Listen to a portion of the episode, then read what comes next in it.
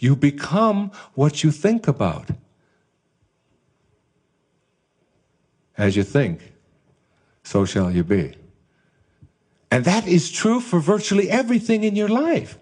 So that people who are looking at their partner and looking at what makes them miserable, it's not surprising that misery expands for them. You become what you think about all day long. That's Dr. Wayne Dyer, and this is the Depression Detox Show.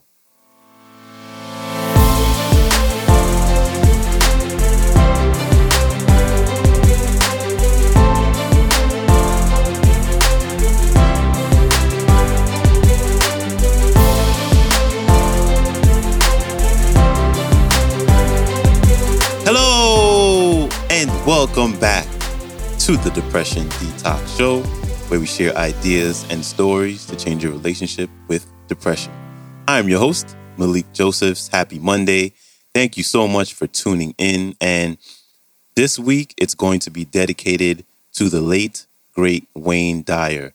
So I've been binge listening to pretty much as many talks as I can get my hands on by Dr. Wayne Dyer. And listening to all of his talks has been very inspiring and almost life changing. Uh, and I just wanted to share that with you, the listeners. And I hope you get what I've been getting the last week and a half that I've been listening to all of his talks. And he is a wealth of knowledge and wisdom. And more importantly, he walked his talk. So let's jump right in with the late, great Wayne Dyer. Enjoy. You have to act on what you think about. You can't act on anything else. The ancestor to every action is a thought. So if your mind is on what you don't like, then what you don't like has to expand for you. Now know this, if you know nothing else, that every single problem that you have in your life, every problem that you have, you experience in your mind. You experience it in thought. In thought.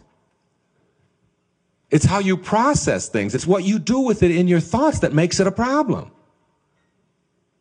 Otherwise, if you're in a coma, you wouldn't be experiencing it. It's your mind. So if you know that the problems that you have in your life are in your mind, then you must know that the solution to those problems also has to be in your mind. It can't be in something or someone changing in order for you to get better or happier.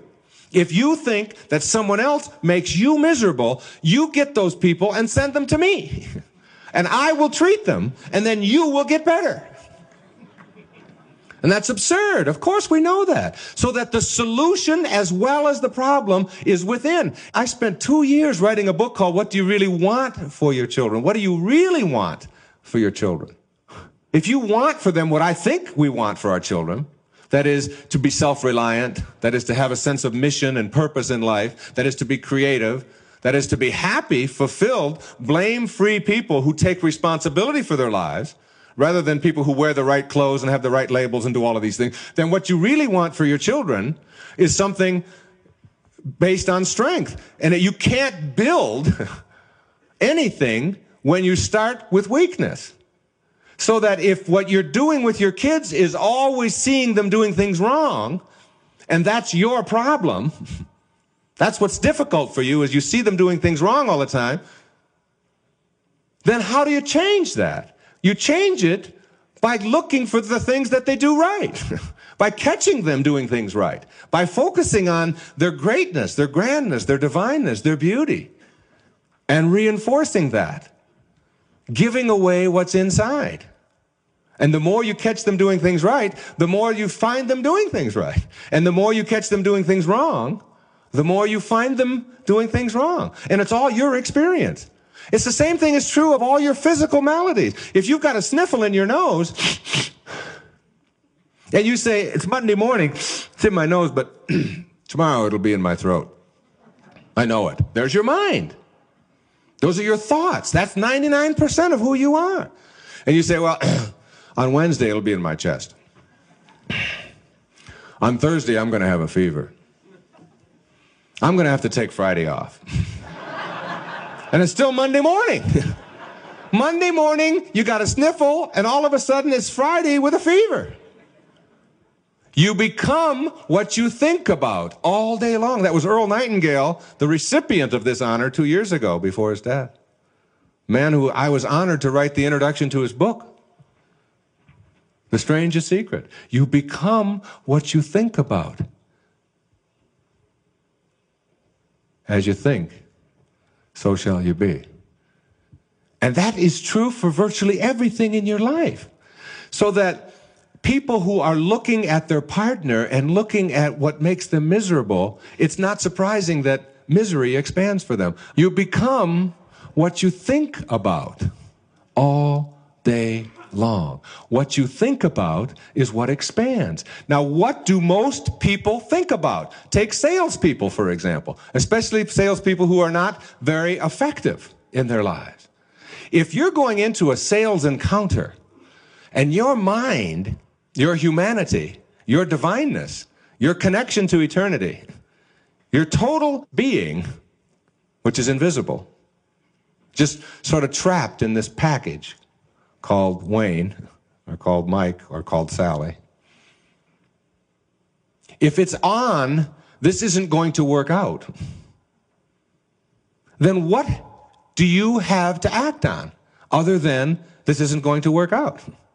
Or I'm not very good at this, or I'm not experienced at that, or this person has been beating me around the bush for a long time anyway, and they're just, they're not going to close on this thing. I know they're not going to close. What are you going to act on? What else do you have to act on? What you think about expands.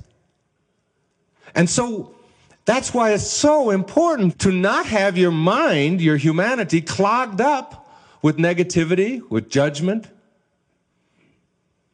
with the news.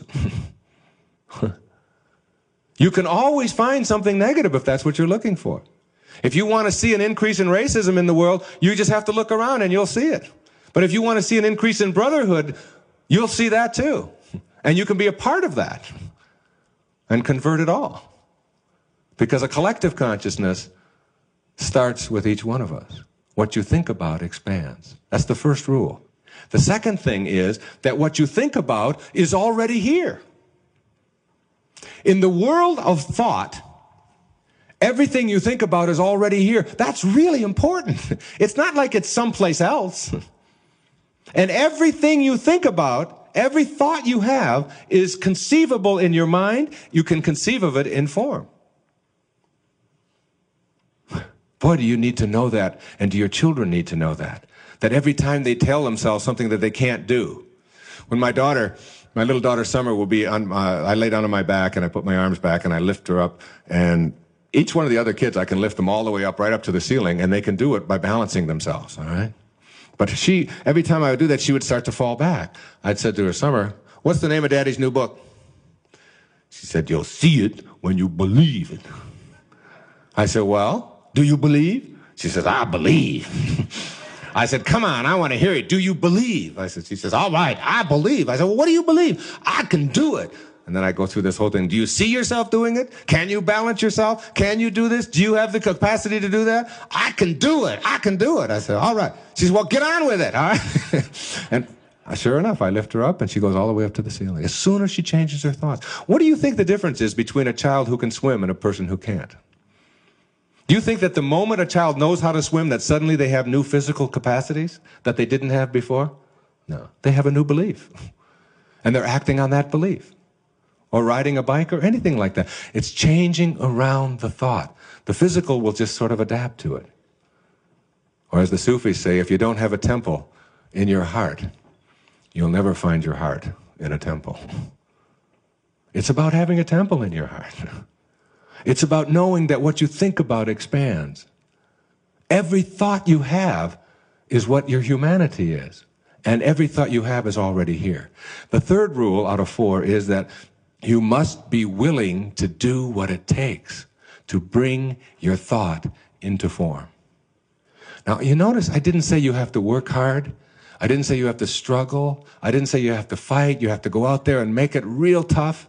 May not be at all. The key word in making this philosophy of believing is seeing is the word willing. You must be willing. You are listening to someone who has always been willing to do what it takes. Always. From the years I spent at an orphanage in Michigan for nine years, I was the one who was willing to do what it took to make those into pleasant days for myself and all the kids that were there with me, including my older brother. To when I wrote Erroneous Zones, being told that, oh, we don't have an advertising budget, and no, we can't do this, and no, we can't send you out on the road, and no, you can't get on these shows, and you can't do that.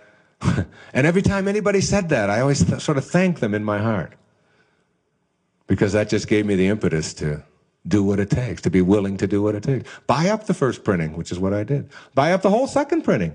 Put them in my car. Take them across the country. Spend two years out there on the road. I was told that the only way you can talk to everybody in America is to get on all the big talk shows. But all the big talk shows never heard of Wayne Dyer. So there's another way to talk to everybody in America.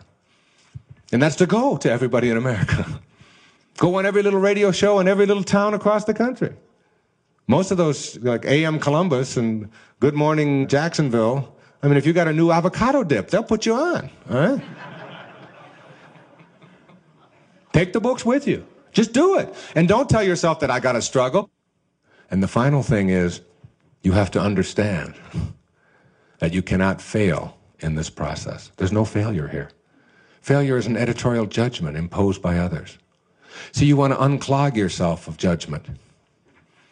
When you judge another person, when anybody judges another person, always remember that you do not define that other person with your judgment. You define yourself only as a person needing to judge. Each one of us are defined by our thoughts and the actions subsequent to those thoughts. Each one of us, that's how we're defined. Not by other people defining us. When my kids ask me about their reputation, I say, forget your reputation. You have no control over your reputation. Your reputation is in the hands of others. That's what a reputation is. I come up here and speak to a thousand people here. I have a thousand reputations. I can't control that. The only thing you can control is your character, which comes from your thoughts and the love that you have in there that you have to give away. Not your reputation and what other people think of you. That's outside of your control.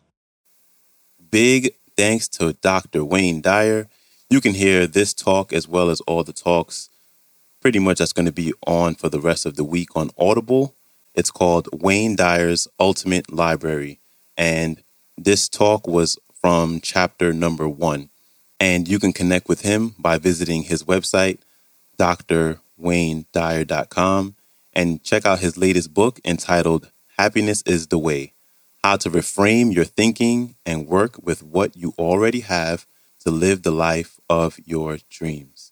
And if you like this clip, there will be a link to the entire talk, as well as all the links to connect with Dr. Wayne Dyer in the show description.